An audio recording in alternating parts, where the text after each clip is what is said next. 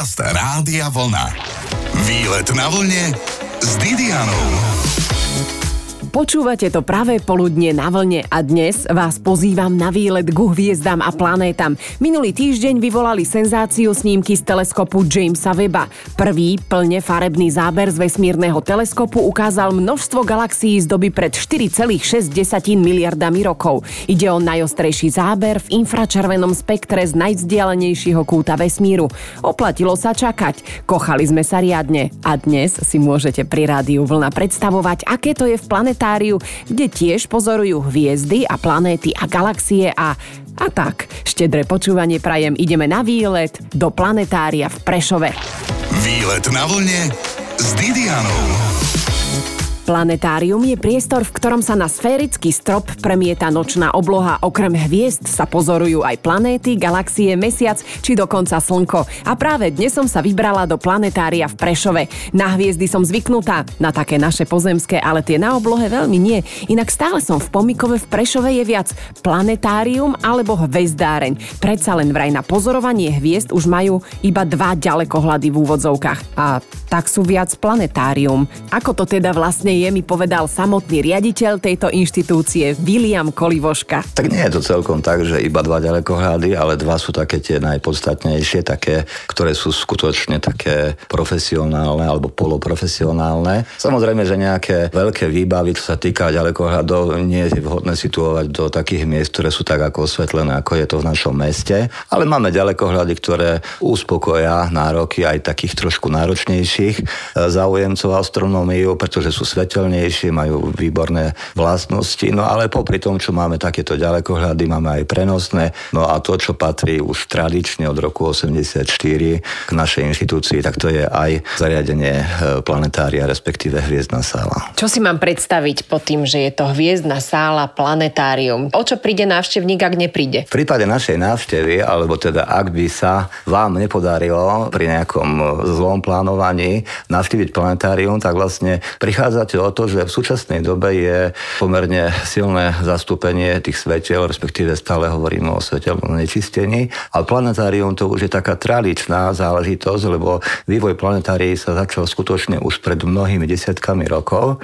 A tieto v podstate nám dokážu vytvoriť také podmienky, ktoré sú veľmi blízke a veľmi autentické, ak ich porovnáme so skutočnou oblohou. No a pozorovať dnes takú nerušenú nočnú oblohu, hviezdnu oblohu je skutočne veľmi komplikované. A nielen vo veľkých mestách, ale aj v rôznych iných oblastiach. Vlastne to osídlenie prináša so sebou aj mnoho svetla, ktoré v podstate niekedy ani nie je vhodné, ale určite je veľmi zlým faktorom alebo negatívnym faktorom sa týka pozorovania hviezd. No a to planetárium je tu na to, aby vlastne vytvorilo také podmienky, ako keby sme boli v úplnej tme a podoba tej hviezdnej oblohy, alebo tá, povedzme, imitácia hviezdnej oblohy je skutočne verná a pôsobivá. No, čiže to sa premieta na stenu? Áno, dá sa povedať, že je to na stenu, aj keď je to vlastne nie rovinná plocha, ale je to vlastne na sférickej ploche premietané. Vlastne v strede tej kupoly sa nachádza prístroj, ten môže byť buď analogový alebo digitálny. V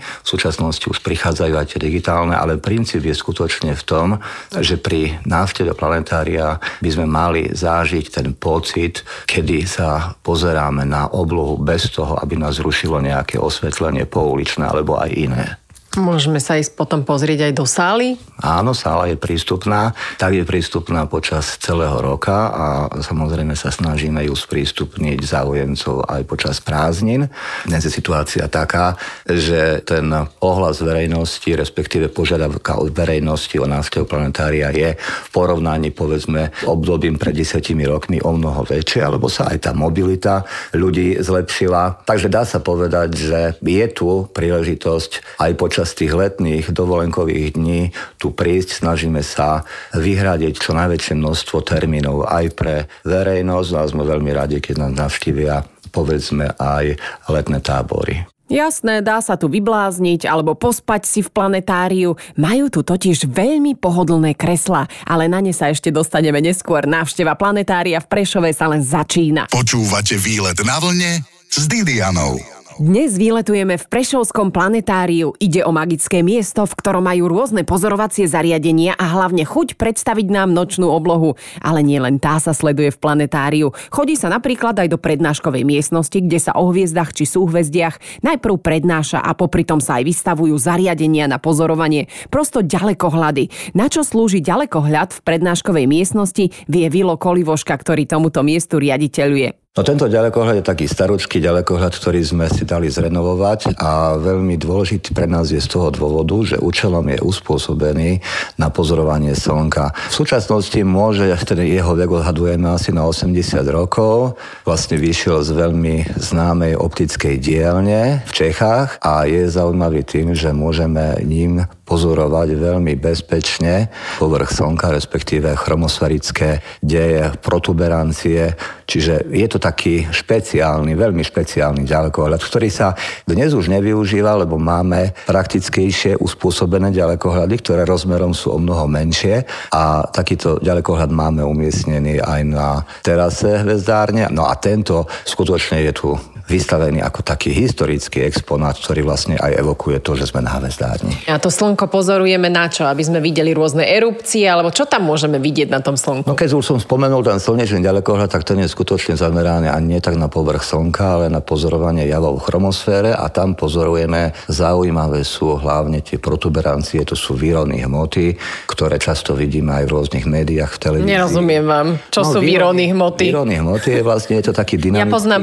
výron členka, ale výrony hmoty. Výron členka je iná udalosť, je to udalosť, ktorá sa týka skutočne len človeka, ale výron hmoty je často spôsobený aj s ďalšími javmi, ktoré vplývajú aj na počasie na Zemi. S týmito javmi je spojené aj výron žiarenia alebo výtrysky žiarenia rýchlych častíc. No a týmto ďalekohľadom sa dajú práve pozorovať také dynamické javy, ktoré si vieme pripodobniť povedzme s výbuchom sopky, keď sa nad povrch daného objektu alebo kopca, alebo teda povrchu Slnka dostáva veľké množstvo hmoty, ktoré potom padá v takých oblúkoch opäť na povrch. Takže v prípade Slnka hovoríme tomu slnečné protuberancie a takéto deje sa dajú pozorovať takýmto ďalekohľadom, lebo je na to vybavený špeciálnym filtrom.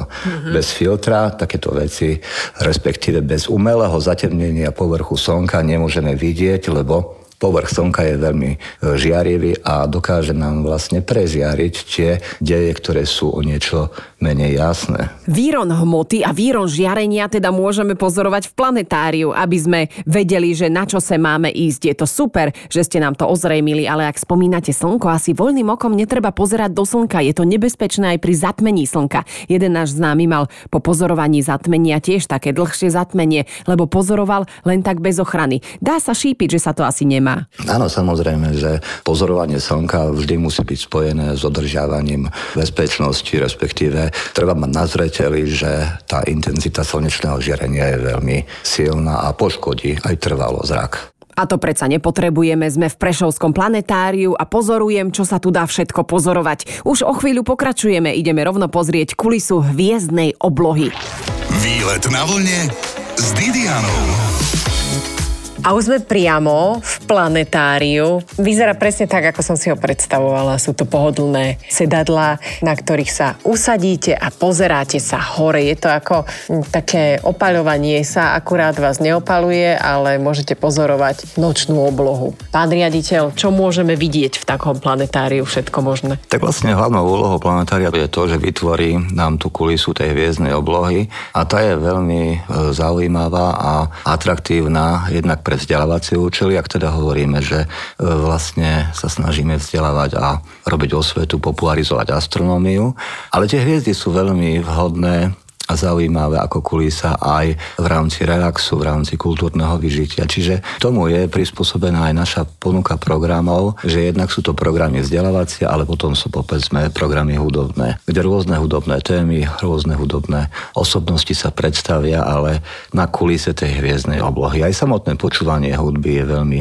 príjemné, ak vieme to zladiť, ten obraz s tou hudbou. A tieto programy sú obľúbené. Čo momentálne môžeme vidieť nad Prešovom? Aké hviezdne divadlo? Nad Prešovom nemôžeme očakávať nejaké dramatické, alebo možno by sme aj neradi boli, ak by sa nejaké dramatické divadlo vlastne udialo, pretože v podstate Prešov, tak ako je zariadený, čo sa týka toho svetla, tak aj ten prelet meteorov ponad naše hlavy nie je často viditeľný. Ak by sme čakali nejaké divadlo, tak potom by to asi mohlo naznačovať, že sa jedná o nejaké skutočne dramatickú udalosť, pretože v takýchto podmienkach len skutočne veľká hmota dokáže vytvoriť teda taký ten osobitý úkaz. Nemáme tu oblohu nejak dramaticky rozpohybovanú, ale sú tu možnosti pozorovať mesiac, hlavne keď je v niektorých fázach, lebo vtedy je ten obraz taký najzreteľnejší,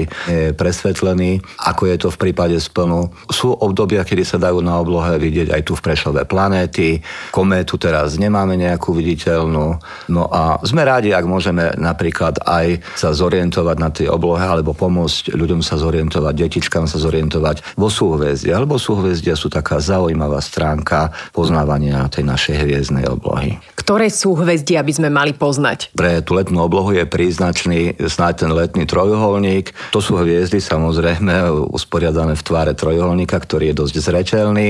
Vždy sa jedná o smerovanie pozorovateľa smerom na juh, čiže tam vlastne pozorujeme tie súhviezdia, ktoré sú príslušné pre dané charakteristické ročné obdobie. Potom snáď veľmi jasnou hviezdou pre toto obdobie príznačnou je Antares zo súhviezdia Škorpión, ktorý nám pripomína svojou červenou farbou Marsa vlastne, ktorý nám aj prezrádza to, že aj tie farby, aj keď sa nám to na tej hviezdnej oblohe nezdá, že aj tie hviezdy majú svoju istú farebnú škálu, ktorá súvisí s ich povrchovou teplotou. To veľmi často nie je známy poznatok vo verejnosti. Čiže je svetlo-žltá, biela, modrá. Je taká oranžová a je pomerne jasná, čiže môže nás doviesť do omylu, že vidíme Mars, ale v porovnaní so zimnou oblohou nie je to až taká výrazné obdobie v roka, kedy by sme mohli veľké väčšie množstvo výrazných súhvezdí, ale je zaujímavá. Tá obloha už aj kvôli tomu, že vlastne pravidelne v mesiaci august sa dostáva naša Zem do priestoru, kedy vlastne v atmosfére sa potom nachádza veľké množstvo tej medziplanetárnej hmoty a tomuto úkazu hovoríme Perzeidy. Jedná sa vlastne o meteorický roj. Na meteorické roje sa tešíme, netreba na ne ani repelent. Viliam Kolivoška z Prešovskej hvezdárne nám ešte povie, koľko hviezd sa dá vidieť padať, ak robíte v hvezdárni a planetáriu. Počúvate výlet na vlne s Didianou. Fráza, ktorá sa používa, keď sa pošmykne nejaká známa osoba, že rýchlo si niečo želaj padá hviezda, už tak zľudovela, že mnohí aj zabudli, že vlastne si máme želať niečo, ak vidíme padať hviezdu z oblohy. Ale keby to mal robiť riaditeľ planetária hvezdárne, ktorého náplňou práce je hviezdy sledovať, je možné, že by nič nespravil, lebo by si najmä želal. Rátate tie laicky povedané padania hviezd ako šéf planetária, pán Kolivoška? Možno práve preto, že pracujem v planetáriu, tak ja nie som ten, čo by videl padať veľa hviezd, ale zase pravdou je, že v histórii našej inštitúcie je taká zaujímavá kapitola, kedy sa tradične a dlhoročne vysielali meteorické expedície. To boli žiaci, deti, ktoré boli nejakým spôsobom podchytené v rámci krúžkovej činnosti a tie sa vyberali do okolia, tam, kde bolo menej toho svetla a pozerali a pozorovali a zaznamenávali tie meteory, lebo aj to je taká zaujímavá oblasť práce na hvezdárniach, v minulosti to bola, ktorá bola takto podchytená a vlastne pomáhala takému základnému výskumu v tom, čo sa vlastne na tej našej oblohe deje, čo sa týka dopadu mimozemského materiálu na našu Zem v rôznych obdobiach. A si niečo prijali, keď padla hviezda? Tak určite malo to aj taký romantický rozmer, ale dá sa povedať, že na to, že to boli mladí ľudia, boli dosť zapracovaní a boli zaťažení dosť takou, by som povedal, činnosťou, ktorá bola zodpovedná, pretože museli sa dodržiavať termíny a boli tam pravidlá, ktoré neumožňovali nejakú takú činnosť podľa vlastných predstav a bolo to aj veľmi často vyčerpávajúce. Dnes sa už takéto exporície nekonajú. Toto zaznamenáva, respektíve to nejaké stroje asi zaznamenávajú, nie? Tak máme dnes už kamery celooblohové, ktoré vlastne na digitálnom princípe zaznamenávajú a vlastne je to kontinuálne pozorovanie, ktoré vlastne zaznamená každú zmenu na tom pozadí, tak samozrejme, že sa ten vývoj deje a aj to pozorovanie oblohy sa rozširuje ten diapázon tých prostriedkov, to je jasné. No to je nuda, to je všetko úplne potom presné. Vďaka kamere, žiadna romantika. Ja ako amatér nemôžem si pomôcť, ja keď pozriem hore a hľadám nejaké súhvezdia, ja vidím aj 4 veľké vozy. Čím to je? No ak vidíte 4 veľké vozy, to je vlastne spôsobené tým, že musí mať človek v tom začiatku trošku skúsenosť alebo byť pripravený na to, kam sa má pozerať a akú plochu na tej oblohe si má vymedziť v rámci toho pozorovania. Lebo len potom sa viete v tých proporciách dostať bližšie ku tvaru súhvezdia a potom ho nájdete.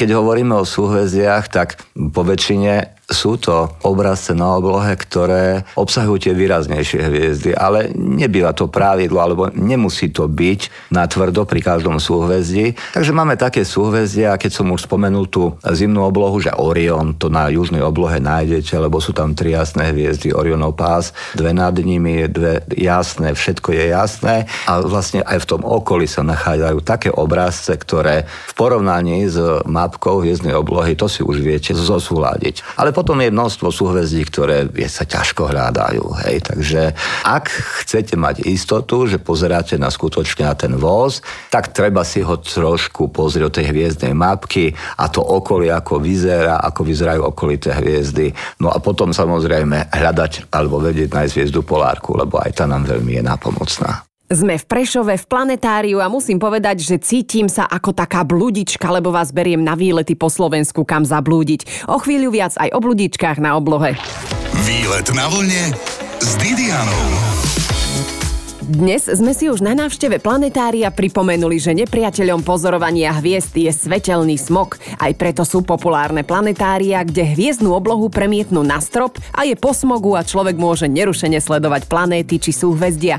Ale aj doma si vieš pomôcť. Môjho sprievodcu, Vila Kolivošku z Prešovského planetária, sa teda pýtam aj na aplikácie. Pomáhajú aj tie pri sledovaní hviezd? Určite tie aplikácie majú svoj význam, ale pre nás je podstatné to, aby sme sa držali toho prirodzeného, by som povedal v úvodzovkách média, a tým je tá obloha, čiže skutočne si vedieť zadeliť čas aj preto prírodné a neostať byť závislí len na tom, čo nám ponúknú aplikácie, lebo ten pravý zážitok skutočne nemôžeme očakávať od aplikácií. Tak si teraz, keď sme priamo teda v planetáriu, zopakujme si planéty. Postupne si ich vymenujme. Čiže okolo Slnka je prvá.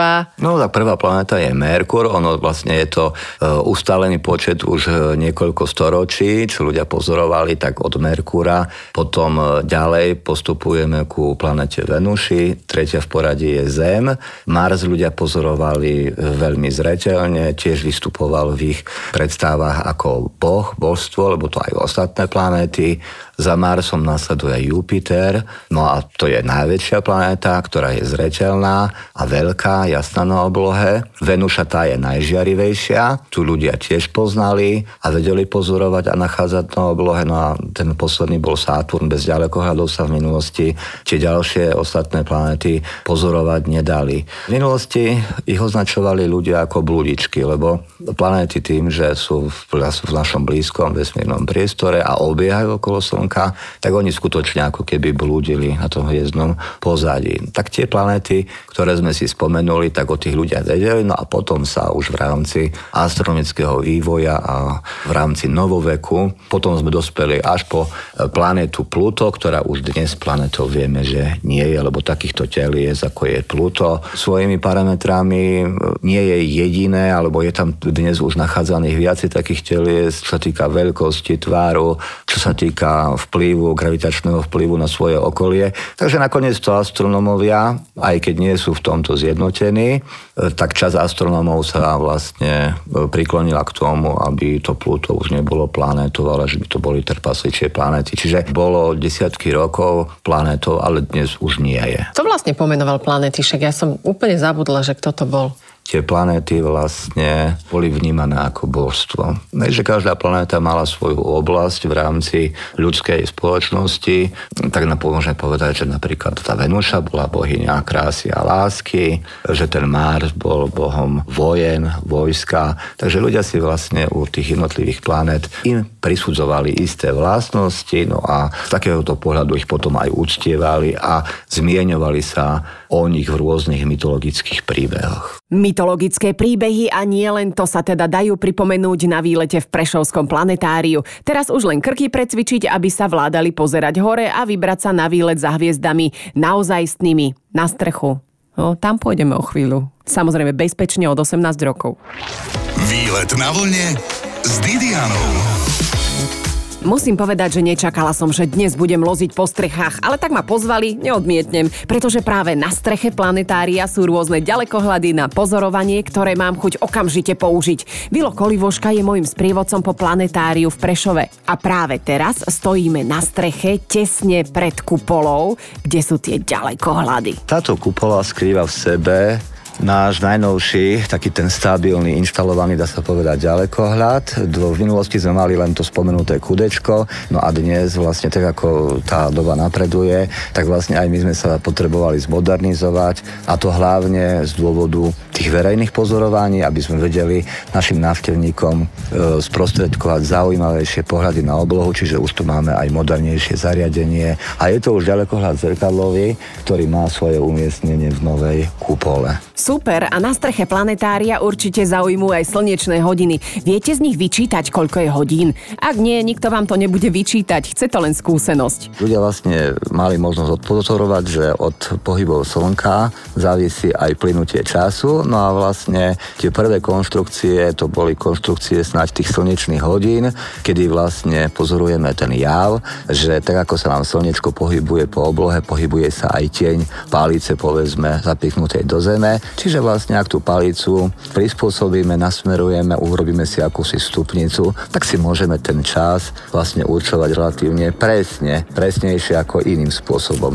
Čiže toto sú slnečné hodiny, ktoré však ukazujú práve slnečný čas. My sa riadíme občianskym časom, hej, čiže to je niečo iné, pretože v rámci zemepisnej dĺžky to slnko má vždy inde nejakú polohu a tak by sme sa nevedeli ujednotiť v rámci daných pásem časových. To je vlastne len spomienka na to, že ako ľudia vedeli sa orientovať v čase a čo to bolo pre nich praktické a potrebné, no tak zrejme aj využívali takéto slnečné hodiny. A keď sa nevedeli orientovať, tiež mali posun času, jak my teraz. No, neviem, ako to mali s posunom času, ale v každom prípade nachádzali aj iné prostriedky, lebo tie slnečné hodiny samozrejme nefungujú, keď nesvietí svetlo. Hej. Čiže boli tam, napríklad existovali vodné hodiny, ale potom sa tam prišlo na to, že tá mechanika dokáže veľmi precízne v porovnaní s týmito prírodnými dejmi ten čas a pomôcť ľuďom v tom, aby si správne zadeľovali svoje činnosti s ohľadom na čas. Ďakujeme za informácie šéfovi Prešovského planetária. Aj návštevou tejto atrakcie sa dá osoliť výlet v Prešove, čo mi hovorí, že možno niekedy zájdeme aj do Solivaru Prešovského. Dôležité je si vybrať, čo nás baví, však čo by sme mali z toho, ak by nás to nebavilo. Fajn sobotu prajem. Počúvajte Výlet na vlne s Didianou v sobotu po 12:00.